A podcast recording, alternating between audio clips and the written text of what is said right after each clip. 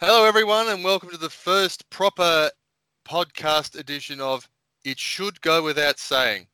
And I'm your host, Andrew Lewis, and I've got on the line my longtime friend, uh, another cr- amateur cricket expert, and also the person who gave this podcast its name, Cameron McDonald. How are you doing, Cameron? I'm good, punny. Yourself? I'm pretty good, and for those who are who don't know, uh, the backstory, I, uh, my nickname is Punter, so I think a few people will call me Punter during the course of these podcasts, but it's by it's because of my strong resemblance to a former Australian cricket captain, and it's on that note that uh, I can introduce what we're going to talk about today. And tonight, in Edgbaston, in Birmingham, at the Edgbaston Ground, is the start of the 2019 Ashes series, and uh, this is like Christmas for cricket tragics like myself and yourself, Cameron. Yeah, that's true. Um, there's beer in the fridge, and I just can't wait to get home from work. Yeah, it'll be it'll be exciting. Um, first of all, let's go to some of the team news. I think England have named their team. So James Anderson is James Anderson is playing. Um, so I think it's uh, Burns, Roy, Root, Denley, Stokes, Buttler, Bairstow, Ali, Woakes, Broad, and Anderson. Yes, and Jofra Archer uh, is, won't be playing. No, he's uh, they're building up his workload, so they're hopefully looking forward to him uh, playing later in the series. What do you think of that English team? Uh, look, on paper it looks uh, relatively brittle in the top six, particularly. Been a bit of conjecture about Root batting three and and this kind of thing. Uh, he almost is required to play there. But then I've seen some stats on Twitter today about, uh, you know, his last, you know, 30 odd digs. He's he's not really averaging uh, the kind of numbers that you'd want to see from your from your number three. Uh, look, he, we know he's got the class and the talent to bat three, um, and he probably has to, looking at what's around him. They haven't been able to find uh, an opening pair that that works. You know, Denley three tests into his career. Um, Buttler's obviously a freak, but Buttler and Bairstow um, under the under a red ball microscope, um, and without the freedom to sort of play their shots whenever they fancy. Uh, that that top six presents some opportunities for um, for the Australian bowlers. I would have thought. I like uh, from an Australian point of view. I like this sort of story that's got around that Joe Root doesn't want to bat three. You know, if you get him in early, get him in first over, and suddenly you think he doesn't want to be out here. He'd rather have another five or ten overs in the sheds before coming out. So I would have, I would have, I, thing, isn't it? I wouldn't have been happy with that story coming out if I was the English captain. No, not at all. And and on the on the flip side, you've got Steven Smith likely batting at four for Australia. Um, you know, has batted three uh, with the plum, but obviously prefers to bat four. Perhaps uh, also prefers a little bit more shine off the ball. He obviously has to go big for us to to have a, a big say in this Ashes. But you know, him batting four doesn't come under the same scrutiny as perhaps as as Root in that top six for England. I, I, I was just uh, watching some of the highlights or lowlights from the Trent Bridge match four years ago when the Aussies got bowled out for 60. Smith batted three in that match. So, yeah, really? yeah they had Smith at three, Shaun Marsh at four, and uh, Michael Clarke at five. So, I mean, there has been historically in the Australian team, there was this huge thing for what seemed like a decade between Clarke and Hussey, and whoever batted four didn't make runs, and whoever batted five made tons of runs, and then they'd swap them yeah. around, and it would swap again. So someone's got to three. It's the most specialised position. It's the most important position. I, w- I would have thought if I was Joe Root at that press conference yesterday, I would have been saying, you know, I'm the captain. It's my responsibility. I want it. I'm going to make a hundred. Yeah, over the years, a lot of these, you know, high quality bats and, uh, you know, once in a generation type bats just haven't batted three anymore, have they? Um, you know, maybe going back to, well, the the the latter years of Allan Border and, and through Tugger's career. And uh, I mean, Punt, Punter obviously batted three, but, um, you know, AB de Villiers and Tendulkar and, um, you know, Lara for large chunks of his career. I suppose he did spend a lot of time at three as well. But is it as specialised a position as, uh, as we're always hearing about? You just want to get runs. And so there's an argument for just uh, making sure that when your premier player comes in, the conditions are as suitable to him as possible. It, it seems to me like in the 1980s, uh, in my formative watching of cricket years, that it was more of a specialised position, and you would be more likely to send an opener down and, ha- and have him bat number three. Um, Allan Border certainly before um, Dean Jones came into the season as a permanent permanent fixture uh, did uh, bat a bit of three. Um, yeah. But uh, and Greg Chappell batted three. Um, but then there was a period there where you'd see guys like Matthew Elliott get sent down to three. It always seemed to be the spot that Ricky Ponting was always going to bat. Um, yeah, it did. But other than Ponting, Lara is the one I can remember batting a bit of three, but certainly not Tendulkar or Waugh. I mean, there was a summer there where they where they threw Steve in at number three against the West Indies, and it didn't really work. So yeah, there's been a little bit of a, a tendency recently to just chuck somebody in at three, um, a debutant. You know, like Labuschagne playing a few tests against India at number three. That's that's uh, baptism of fire. Um, yeah, promoting that... Glenn Maxwell in the subcontinent to bat three, etc., etc. There, guys, you're almost setting them up to fail in some some ways. Well, I reckon Glenn Maxwell and setting up to fail and Test cricket is a podcast all of its own, Cameron. But uh... I was going to um, say one good question to throw about would be of the the 25 blokes playing, the 17 who've been picked, etc., etc. Who's the most unlucky to be uh, not in that touring party? Who's the most unlucky not to be uh, playing in the first Test match if things go the way that we believe they're going to?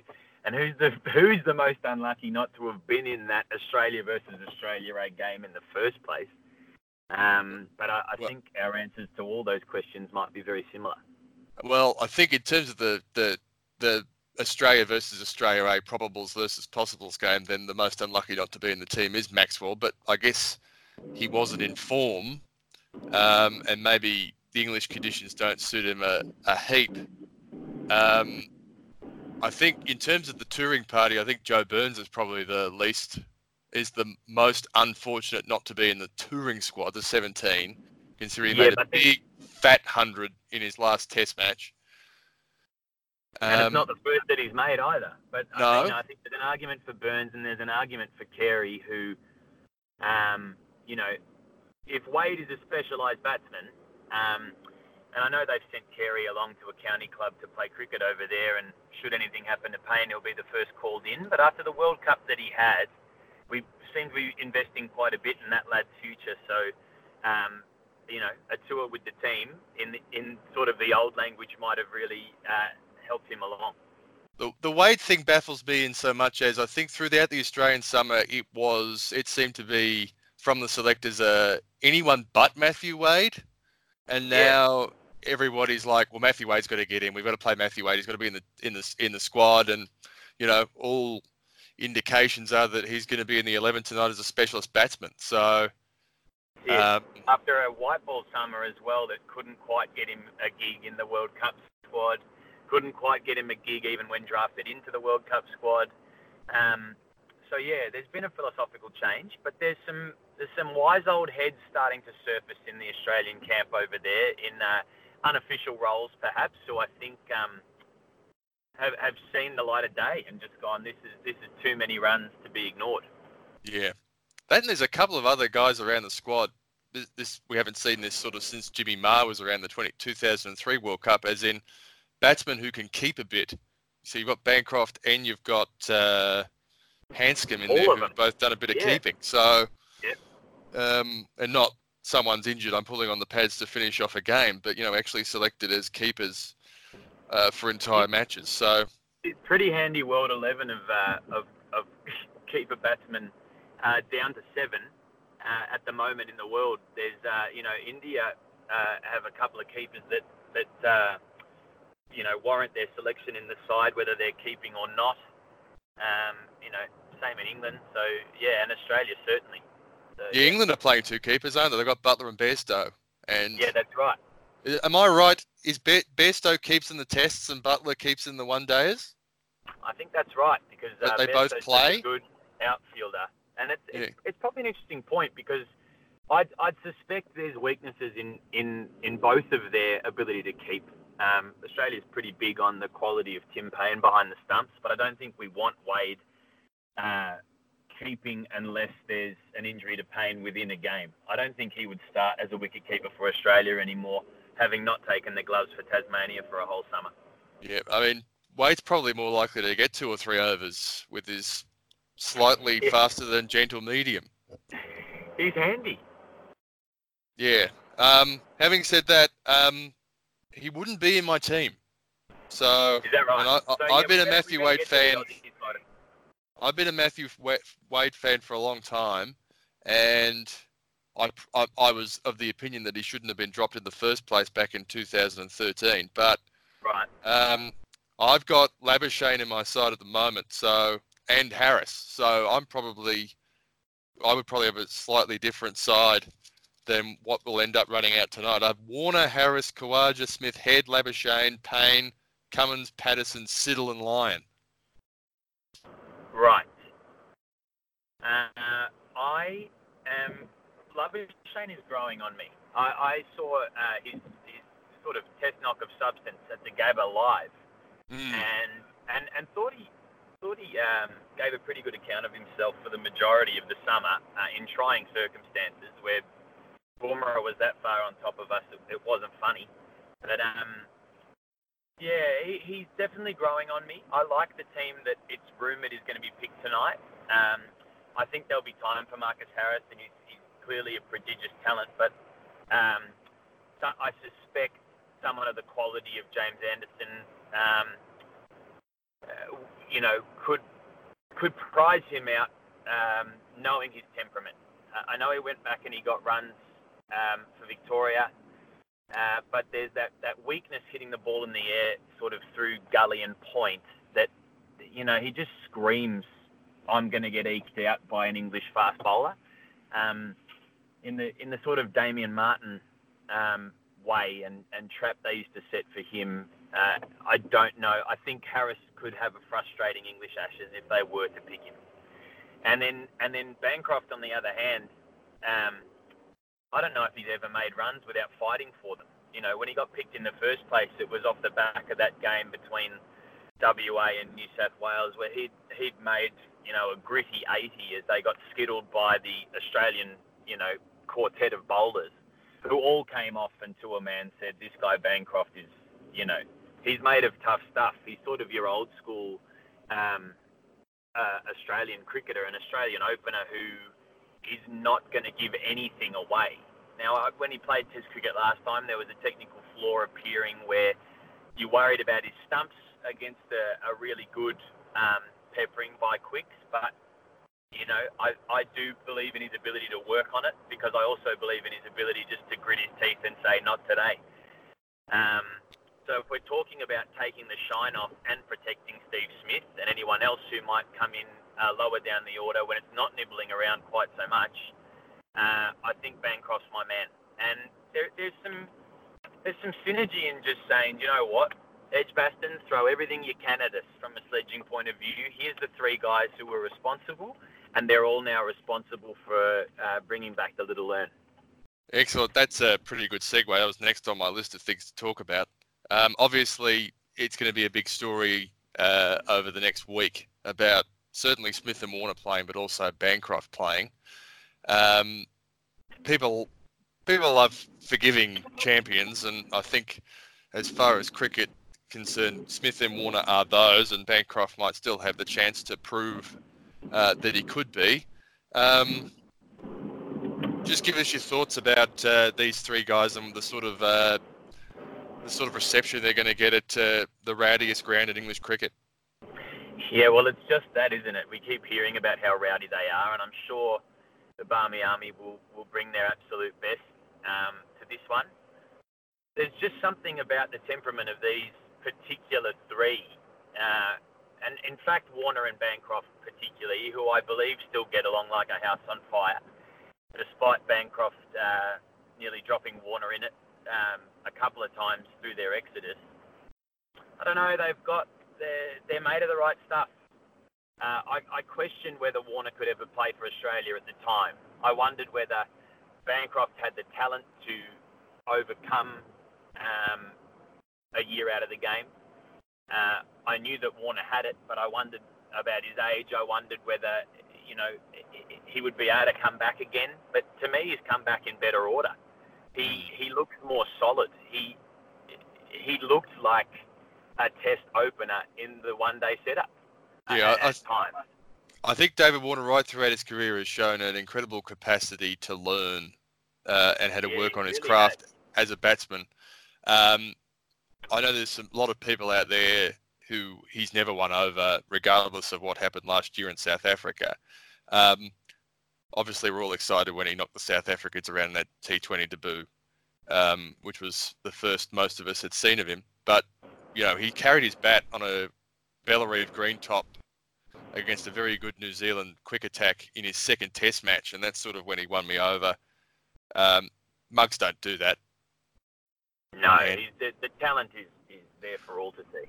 Yeah, and it's not just the fact he can change a game, but uh, you know, against a, a quality attack, particularly Anderson and Broad, um, who are probably, well, well, certainly England's best quick tandem since Willis and Botham.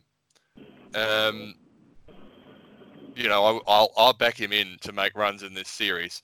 I mean, he probably knows what's at stake. Uh, if Warner comes in and, and fails in this series, then that's it. They will they will they don't need the excuse to move on. He's never made a hundred uh, on English soil. I think is the stat. Um, if if if we know Davey the way we think we do, he'll be gritting his teeth something shocking to uh, to correct that a few times over in this series. You know, the the most interesting one for me because I think uh, if Bancroft plays, well, his place in the uh, 11 is under question regardless. Uh, we're going with Warner. He's he's one half of the opening pair, no matter who plays with him for this five test series, as far as I'm concerned. Smith is the interesting one because when he left the game, he left it as the as its absolute king. Mm. Um, in the white ball, uh, in the uh, you know in the whites, you know Yeah. the red format, he was just you know you couldn't touch him. Yeah, as a batsman, um, his career trajectory was Ponting. It was past Yeah. Clarke. Yeah, Potentially past Ponting, like yeah, on the numbers alone, it was extraordinary, and at the you know at his age. So, you know, if anything, the momentum momentum wise, taking a year off him at that point, will we see him at his absolute best? You know, again, but but certainly on English soil, where I think he averages 42, not terrible numbers, but um, but not Smith numbers, uh, and they're probably uh, helped along by I think a pretty chunky hundred that he, or maybe even a double at, at Lords. yeah. Two fifteen. That was two fifteen at Lords in twenty fifteen. Yeah, so without that knock, they're probably pretty ordinary numbers by Smith standards. Um, Yeah, I think the only Although- other hundred he has in England is at the Oval in twenty thirteen, which was sort of the breakthrough knock for him. yeah, and they're, they're probably the two pitches that most suit uh, the Australian game. The flattest decks, they're, they're, they're quite, you know, batsman friendly at times. Yeah, we won Um, both won the two tests in London in twenty fifteen and lost the other three. So Yeah. So uh, I don't know. Smith is the one for me. I mean, I, like you, you can't knock the quality prior to the suspension, but um, will we see him come back to earth a little bit, or will we see the legend continue to grow? Yeah, he was also the one out of the three, and obviously he was captain, so this is somewhat appropriate. But he was also the three, one of the three, who had affected the most, you know, publicly. I mean, Correct. yeah. So I think it'll be interesting to see how he reacts. Um, For mine, it, it, it showed up his leadership, if anything, and so we know how hard he works, and we know what a quality batsman he is, and perhaps with that being his primary focus in this Ashes, um, you know, and with Paine clearly leading the team uh, from a much more holistic point of view, um, you know, maybe that's that's working in Smith's favour because I don't think, uh, I mean, this is just from the outside looking in. I think Smith was so affected because he doesn't consider himself to be um, a cheat, and I don't think he considers himself to be at the forefront of all this. But he paid the ultimate, well, not the ultimate price. He pay, he was out of the game for a year at the top of his powers. So, you know, I think relinquishing the leadership might mean might be the best thing he's got in his favour coming into the Ashes. Fair enough. Fair enough. Um, interestingly, speaking of leadership, um, Joe Root said that uh, they might not do the shake of the hands thing before the start of the game. They're not wedded to it. Uh, this uh, thing that Paine started, where they'll the team shake hands with each other before the game. It seems a weird thing to say no to, but um, the, the English do tend to pick the most oddest things to uh, try and you know get under the skin of the opposition. I feel like there was a, there was a brutal basic nature to Michael Clarke. So I'm going to break your arm.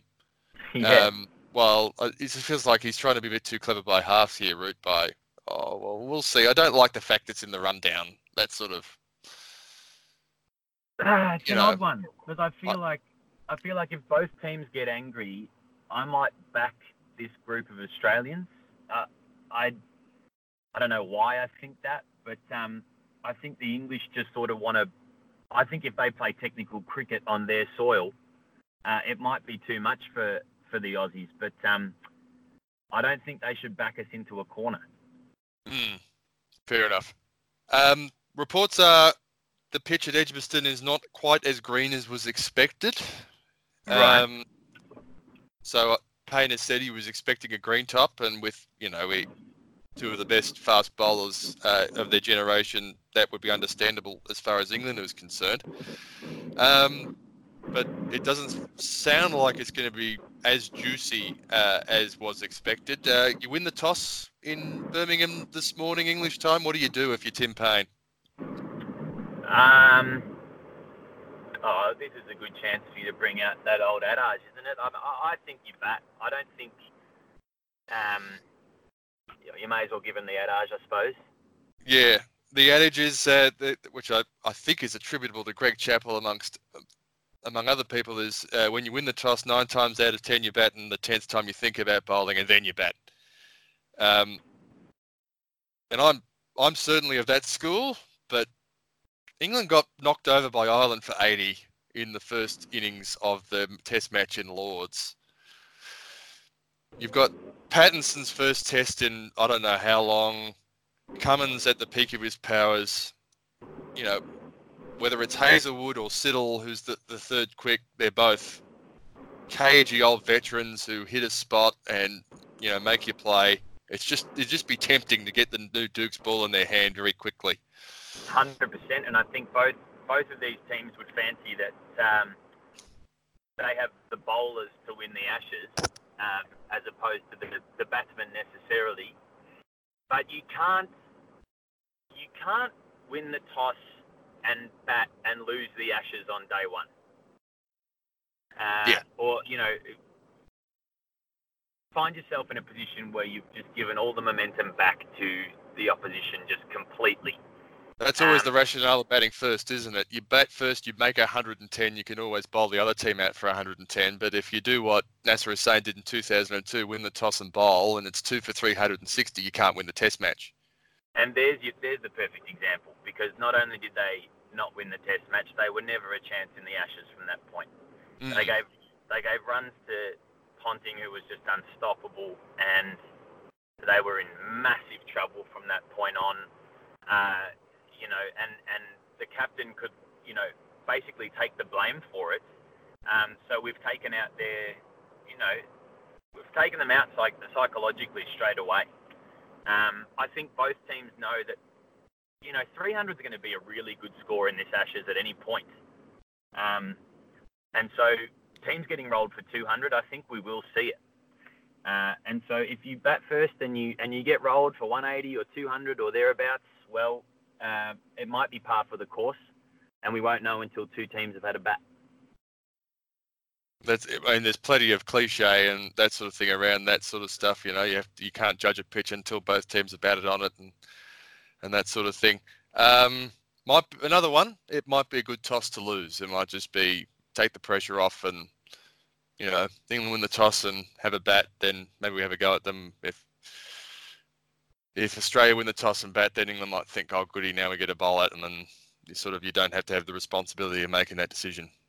I don't think it's like losing the toss in Australia, which Paine got pretty good at. Um, I think there's uh, Yeah, I mean, like I say, both teams go in uh, with a lot of faith in their bowling lineups, and so having first crack um, with a new rock on day one is not a bad thing. Is there a more impotent criticism of a Test captain than he doesn't win tosses? How does one get good at that? Just lots of two yeah. up at casino and Anzac Day, that sort of thing. Yeah, you're right, but um, geez, I mean, I don't know. I'm sort of one for uh, getting rid of it um, because it can have such a huge effect on the game. I like my my my suggestion for changing it was uh, you toss every two test matches, or you toss if it's a four test series, you toss the first test and then you just alternate between choices. I think giving the away team the choice is too problematic. Um, especially when there are there are other solutions to, you know, most test countries prepare pitches to suit their teams rather than just the best cricket wicket. So. Yeah, although increasingly I don't feel that's what we do in Australia, which is another one altogether. And maybe we've just lost the art of creating pitches uh, that are friendly for fast bowlers. But that's one thing we've just never lost. We've always had quality uh, steaming in, and they've got more and more batsman friendly. Yeah, I, I feel like there's other things at play. I think just historically, the Australians have always uh, really appreciated the difference between the different wickets. You know, the bounce in Perth and the, you know, the five-day quality in Adelaide, the Turner in Sydney.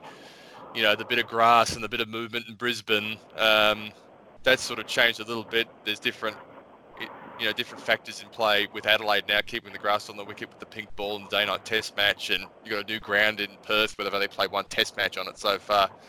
So and, and the ongoing issues with uh, the quality of the Melbourne wicket, but uh, yeah, I feel like that's more important to Australian cricket and Australian cricket fans than you know. Oh, we've got this incredible bunch of fast bowlers. Let's let's create a let's prepare a wicket where you can't tell where this pitch is.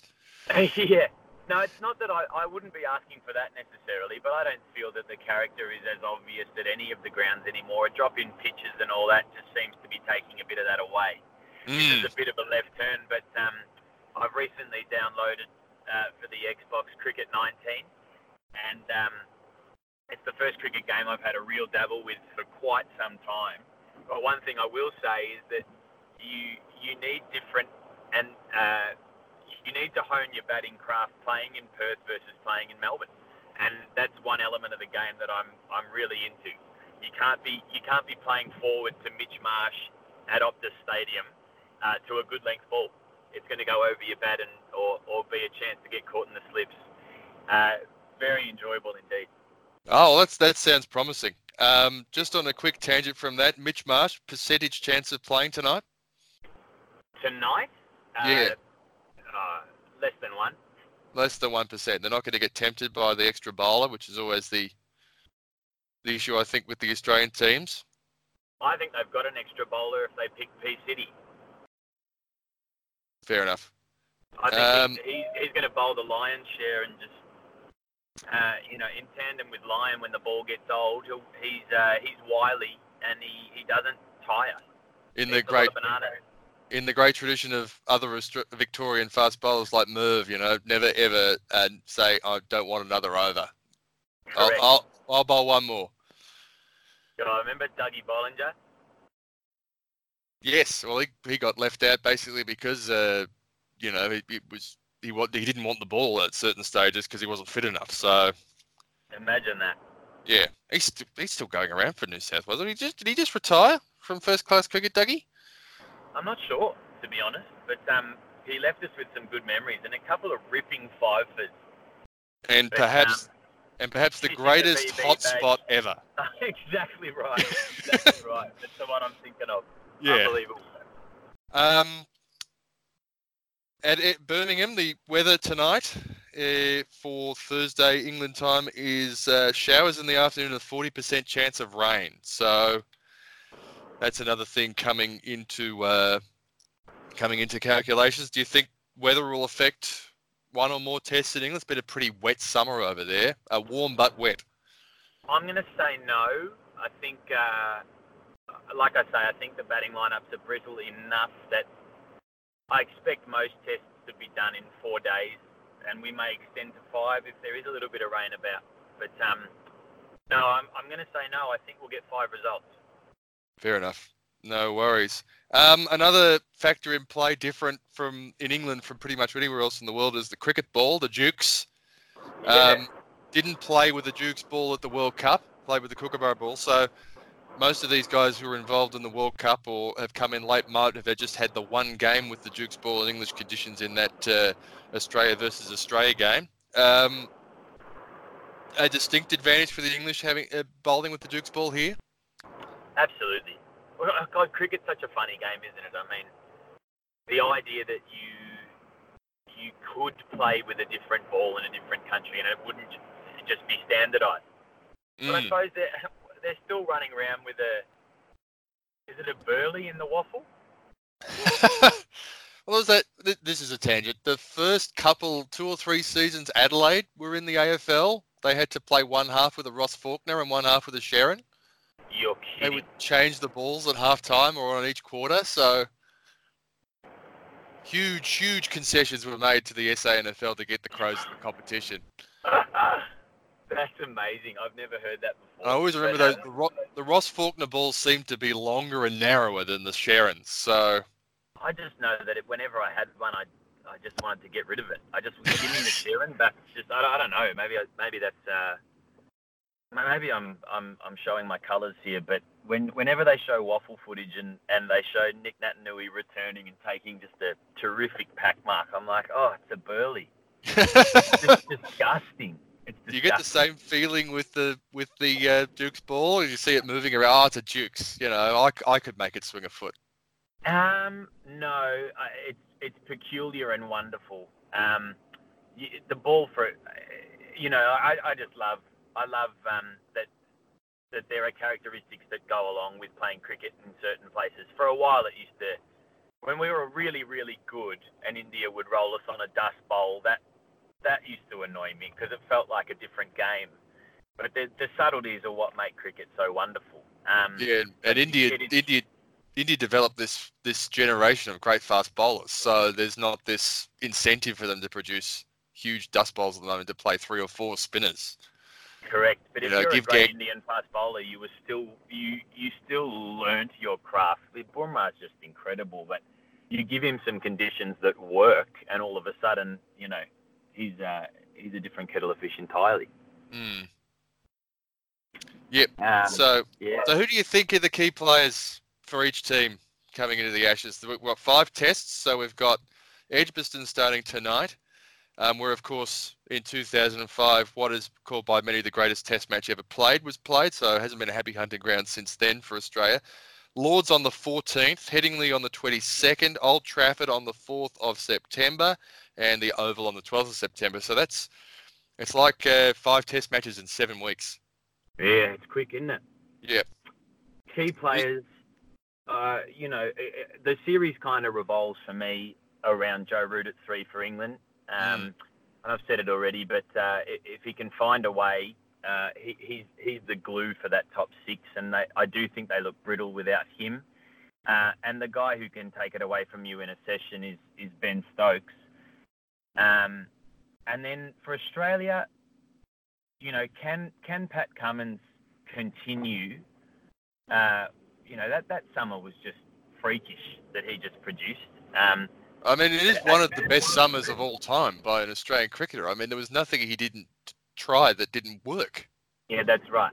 You know, it it brought back memories. I mean, there's never never been anything as devastating for me as as Mitchell Johnson in that one home Ashes. But Cummins last year was uh, was superb, and because he's on the rise, there's something even more exciting about it. Now, can he master the Duke's ball, and can he make a couple of fifties coming in at number eight? Um, or will his will his batting desert him? Um, you know, in different conditions but yeah, he, he's he's a massive key, and I think Warner's the other one. I, I think you know we can hopefully we can rely on Smith um, to get his runs at some point, and similar to, to Root to sort of be the glue that holds uh, the Australian innings together. But if Warner can get away, uh, and if he can bring the determination that he showed at the World Cup to uh, to not get out as well as to savage uh, this attack. You know, a couple of hundreds or maybe even three from Dave Warner, and will be hard to go past. Mm, yeah. For you? I, I, I, I'm completely different. So I think uh, I think the big variable, the key player, in so much as if he plays well, it'll be England will be hard to beat is James Anderson. He's mm-hmm. just turned 37, and at some stage, um, he's going to stop being James Anderson. And yeah. if that happens, if that's already happened and we just haven't seen it, he comes in and he's he's looking like the James Anderson who was pretty impotent in Australia. I mean, he hasn't got a great record in Australia, better than a lot of bowlers, but you know, last Ashes here, he didn't look terribly dangerous.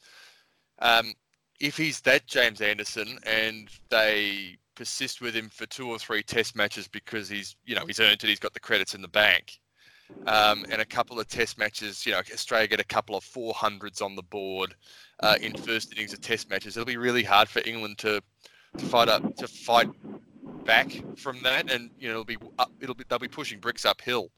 Um, if he bowls well, if he's moving the dukes around like he always does, then I really find it hard to see England lo- find it difficult to see England losing the Ashes, you know, losing the series.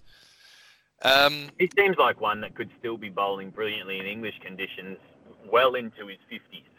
Yeah, oh yeah. You know, I mean, I think seems so economical, but you'd stop touring him immediately and just sort of put him in cotton wool till they get back home again. Uh, I can easily see him being their best bowler. I, am not so fussed about Broad, to be honest. Yeah, I mean, I think Broad's a, an interesting one, and, and obviously the scars run deep from Trent Bridge four years ago. But, yeah. Um, but um, I think his best days are probably behind him. Um, He's had an interesting with... career because he threatened to get to tear the game apart, and then you know through that Mitchell Johnson summer was, and I think he'd been hit uh, prior to that. But geez, he was he was terrified. I don't yeah, know if I mean, his improved at all, but um, he has you know, a test 169. I know. And then you know was last Ashes here. He was making Glenn McGrath look like Don Bradman. Um, yeah. Both in number of runs and ability to get in behind the ball. So yeah, absolutely. Um, so I think the key player for England is Anderson. For Australia, I think it's Usman Khawaja. And a lot of the a lot of the same reasons as Anderson. I think, and or Root, uh, as you said, I think I still think number three is the most important position. I think in these conditions, and Khawaja's, don't think he's ever had a really clear run at it in England, and I, I, I am not look, going to look it up, but I know he played, he was in and out of the team in 2013. I can't, I don't think he was in the team in 2015. I know Smith was certainly batting number three at Trent Bridge. Um, I recall maybe that he was there, but um, the the spinners sort of took care of him. Um, yeah, I certainly remember yeah. in 2013 he had problems with Swan, and yeah, I can't remember if Panesar played in that series or not. I don't think Moeen Ali was in the Test team at that stage. But I think to combat the Duke's ball, you want someone who's good off their back foot and plays late, and and Usman Khawaja is that batsman. Um, if he makes 100 and 350s and gets 400 runs in the series, it's almost hard to see Australia losing the Ashes. As in, I think they'll win a couple of Test matches and probably retain the urn at the very worst. He's sort of it's it, I don't know how to put it, but it, it's sort of it would be unexpected, but it'd be nice to see him get a, a nice run in the team. He gets injured a lot. I think they've pulled the trigger on him, dropping him, you know, many times, and I just like I there's nothing nothing I'd rather see I think in this first test than you know the Khawaja come in at maybe one for 50, one for 60, and then peel off a really classy hundred uh, before the end of the day and just set the tone for the rest of the series on day one. You always talk about you know the the players who you know pass the what what do you call it? The uh, the grandkids test or whatever. You're oh, going to tell yeah. grandkids, yeah and Kallis never passed it for you, well, if he has a great English summer, you know, we'll really enjoy it because it's uh, it's it's a thing of beauty when he's up and going. Yep, and th- this is a little sn- snippet. It, it, relates to Warner as, as, well. David Boon didn't get 100 in England until the third time he went there. He didn't get one in 85, he didn't get one in 89. and Boon's one of the great top order batsmen in Australian history. So, yeah, I mean, and 85 was a poor team, 89 was an incredible team. So, you know, it wasn't just about the sort of team he was playing in and missing out. Um, so, you know, Warner and Khawaja going back for the third time. Um, it's interesting. I mean, obviously, if Warner just if Warner has hundred at lunch, to you know, today, then you know it's probably series over. But we don't, despite the fact he has that in the kit bag, we don't think that's about to happen. So yeah, it's hard to picture him really, him really breaking the shackles, um, because of how much it means to him. Um, he, he seems to have, he seems to have hidden that one. You know, some of the knocks he played at the World Cup were just so contained. Uh, Mm. And like I say, looked like a test player for for all money um, during a lot of that uh, tournament. Having said that, Australia had a more conventional approach to building their one-day innings during the World Cup, which was the which was the the, the worm going up and up and up, rather than you know Yes, more the more the Sri Lanka '96 way of doing it. You get the runs in the first 15 overs, then knock around the singles for 25 overs, and then you know the the reverse bell curve. It was a very interesting. Um, it was a very interesting tournament. Uh, I wasn't expecting that. You know, we we spoke pre-tournament about the, you know, the tendency for World Cups, no matter how teams have been going, the tendency for World Cups to, you know, to up the aggression, for run rates to go up um, during the tournament, and England were ready to, you know, absolutely blast their way. They were talking about 500 and all that kind of stuff, and an old school approach. Uh, you know, someone high up in Australia obviously decided that's the way we were going to go about it, and it was frustrating to watch at times, and particularly when India made 350 or whatever it was against us, um, to watch us chase that and not attempt to take advantage of the field being up. It's an interesting one because I don't think we I don't think we were thinking going into the tournament, you know, 250 will be enough. I think we were thinking we're really going to get a spike from five, six, and seven, and too many Mm. times five, six, and seven fell in a heap. Yeah, well, Stoinis was hurt. He was in and out of the team, and then um, other injuries happened. So the team sort of lost some continuity right at the stage when you want to build the continuity. And Australia have now gone with the one-day team fully where they went with the T20 team, and that is, you know, everyone gets a game for three and a half years, and you might have six changes from one game to another in the same series. Once you get to a World Cup, it's the same 11. You play your best 11, and they weren't able to do that by the end of the tournament. it's been interesting to hear Whateley talk about the selection for this Ashes being not that, going Mm. away from the from years and years of, um, you know, picking and sticking and and taking your your fast bowlers and just sort of running them into the ground win that Ashes and you know enjoy the grind. Yeah, well, there's going to be at least two changes from our last test team, and the two blokes who are, we know are out, which is Burns and Patterson. They both made hundreds in that test match. So yeah, yeah. Burns made Well, 180. So I don't know how, how much you can mess with the batting tactically, except that I heard Ricky Ponting say the way to blunt Moeen Ali is not to pick so many lefties, and it looks like we'll go in with four in the top six tonight. So um, I I expect that if Moeen does sort of prize a few of those lefties out, or if Travis Head is uncomfortable against the moving ball, or Khawaja wafts at one outside off stump, that um, we may see um, Marnus Labuschagne uh, as early as um, Lords. mm, But with the bowling, you know, it was really interesting to hear, uh, you know, Whateley use the analogy about boxing smart and whether, you know, because they've said they won't play Stark and Pattinson in the same team, that they they are playing the same role. Um, or, or, or that that's something that I've heard along the way. So, you know, That's the other one, isn't it? Stark is out. It's pretty much been Yeah. confirmed. He took two fifers in that last test match, so he took 10 for about 95.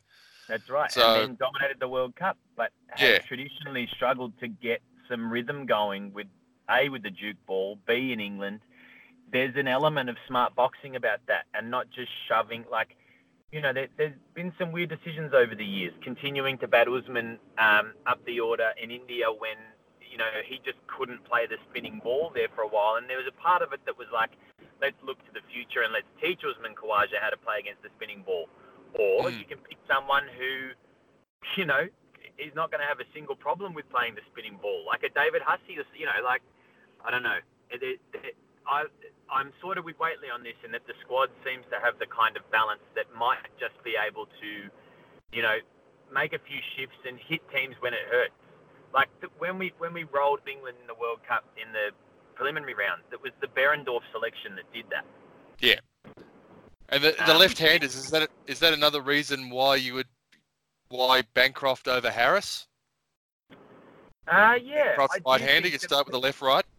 People have spoken about that. There, there is something about uh, Warner and Harris that, that's a little loose, um, and that is both left-handers, and, and the bowlers get their eyes in.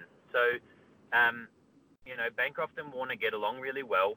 Um, it, it allows us to sort of absorb whatever England wants to throw at us from a sledging point of view. Um, in the crowd and on the field. Uh, we can absorb all that in session one if we win the toss and bat and be like, whatever you throw at us, it's not going to be a problem.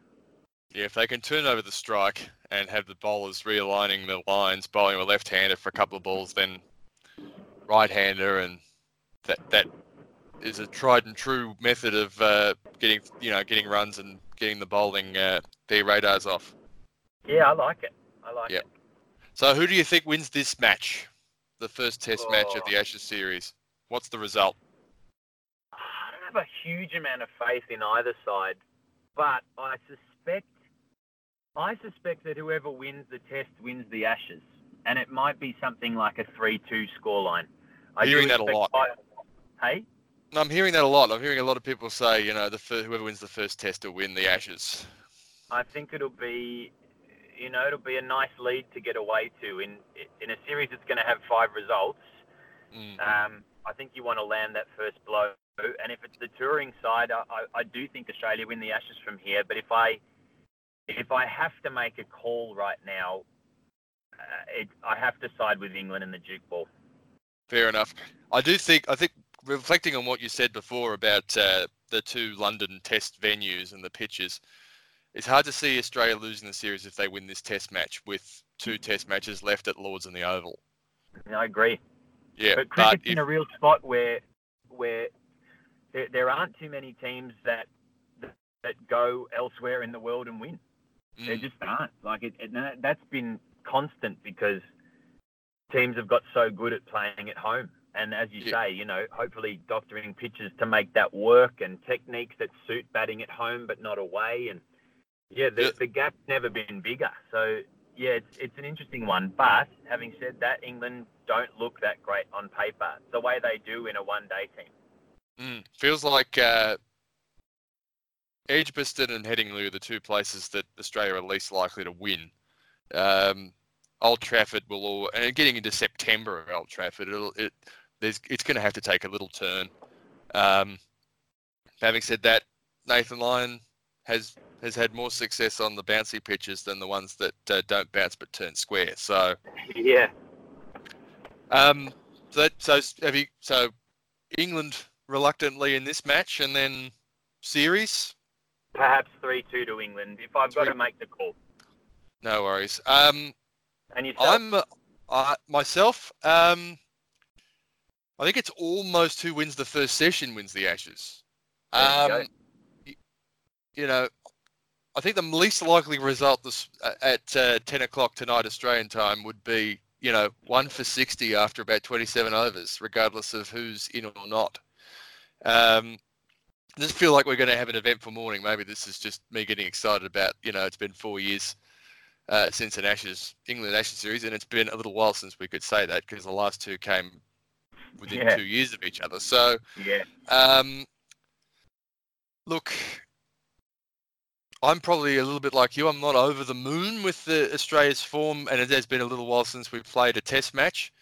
Um, but the English batting lineup, I think Stokes is a, is an incredible talent. But I, you know, I don't think the England team of 15 years ago would have ever really considered Andrew Flintoff at number five, and they've got Stokes at number five. So I feel like they've got a lot of there's a lot of number sixes in the team, and you might get to the number six rather quickly if you if you if someone like Cummins has a good session. You know, England win the toss this morning, and Cummins has a good session with the new ball which he's now getting, and you don't have to worry about that now with if you play Siddle.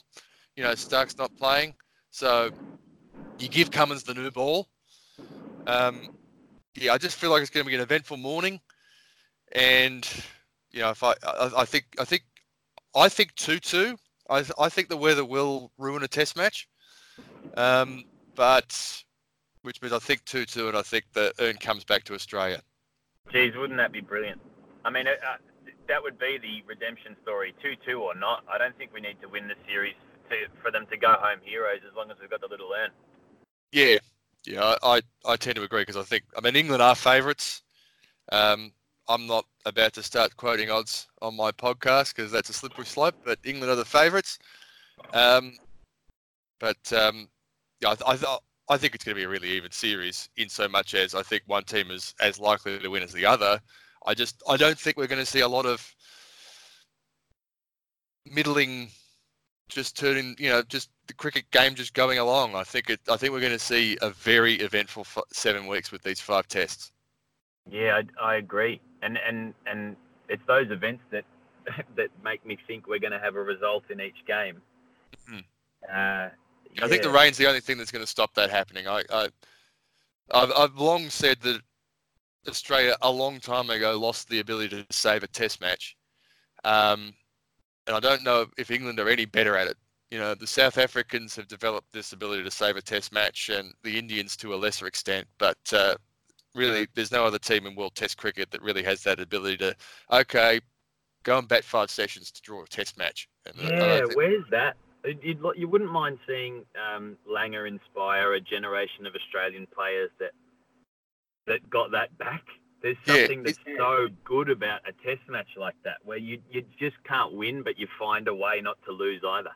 Oh, I mean, there's nothing. You know, some of the most gripping Test cricket I've ever seen has been, you know, seven blokes around the bat, yeah. ten overs to go, two wickets in hand, spinner bowling. I mean, Warne or now Nathan Lyon, has done a fair bit of it.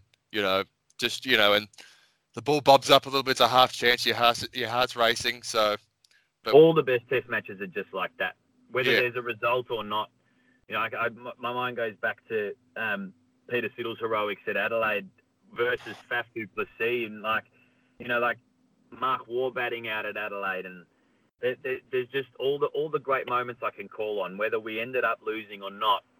Uh, yeah, they've been small chases, or they've been games where it was seemingly lost, and then two blokes come together. That that uh, that YouTube clip of Mark Waugh uh, hitting the stumps at the end of that hundred is perhaps the greatest Richie Benaud clip ever, because on the commentary he has it right immediately, and Bill Lawry is screaming blue at him that Mark Moore is going to be given out, and Richie's just calm and collect. No, no, he's not going to be out. That's not the rule, and of course Richie was right. So he was always right. As much as we love Bill, anyway. Um, Cameron, and for those of you who don't know, you're uh, you're in musical theatre. You've just been in Jersey Boys. You've got a new show that you're starting soon. Do you want to give it a plug? I am. I've just arrived. In fact, we've we started uh, on Tuesday. We had some audiences. Uh, it's called a midnight visit, and it's an interesting one. This, but I'm having a great time. Essentially, it's a walk through the mind of Edgar Allan Poe. So it, uh, you know, immediately lends itself to the macabre. It's quite it's quite spooky, I guess you'd say. They've converted, actually, interestingly enough, here's a tie-in for the um, for sports lovers out there. Uh, they've converted the Melbourne Tigers' uh, old training facility, the cage at the corner of Boundary Road and uh, and oh yeah, Macaulay. Yeah, um, in in North Melbourne.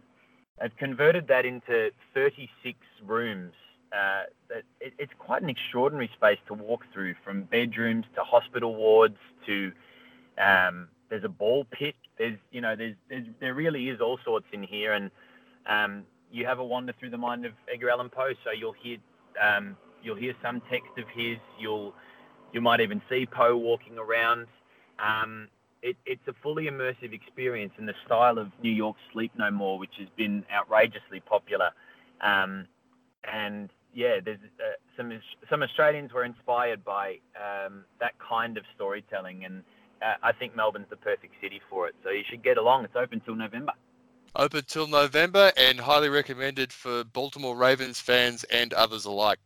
Um, so uh, we'll call, we'll give it a wrap there. Um, Cameron, you're going to come back in a month and talk footy finals. One hundred percent, mate. And AFL awards. So yeah, which will, which I'll entitle the "Why on Earth Hasn't Josh Battle got a Rising Star nomination yet?" Uh, podcast. well, as long as we don't let our allegiances come too strongly to the fore, I'd be happy to be a part of it, punter. I um, think we've done a pretty good job of not letting that, that come to a thaw through the last hour. So now, tell me, I think it'll hold us in good stead. What's the name of the podcast? Uh, it should go without saying, which you suggested uh, on uh, Friday night that uh, was a reflection of when we start talking like this at the cricket, people start moving away after about five minutes. So it, it would be remiss of us not to mention that that's why I felt this would be a good idea for the podcast. Yeah. I do work. I do work in the theatre, and and it's fair to say that within the theatre industry, at least, I'm considered something of a sporting guru. But I don't know whether that means anything at all. I'm also considered quite masculine for the theatre business, and I, I wouldn't I wouldn't um, necessarily write that on my calling card. Um, but I do I do love my sport, which I think intimidates some people in, in my business. And then if uh, you know, I, I have to bow down to your sporting knowledge at all times. But often we would you know, occupy somewhere in the outer on, say, day four of the Boxing Day Test match, and we'd run through everything cricket, and then we'd run through everything uh, football and anything else that was floating around, I suppose, on a sporting landscape. Um, to the point where you know we actually you know made an effort to find somewhere in the stand that was uh, you know not so populated um, but whether it was when we started talking uh, or not, it was certainly not so populated when we were done. So, mm. in, in, in, the spirit of that, why not record an hour of it? I don't know whether that's for our own. Uh, I don't know. It just feels good to get an hour of sporting chat off your chest. If you've listened to it all, congratulations. If you've made it this far, you've done well. Um, and you should so, continue to listen. No worries. Thanks very much, Cameron, and all the best with the show. It's at the Cage, corner of Macaulay Street and what was the? And Boundary Road. And Boundary Road in North Melbourne, and it's until November. So look it up. Thanks very much, Cameron. We'll talk to you later. Good on you, Panna.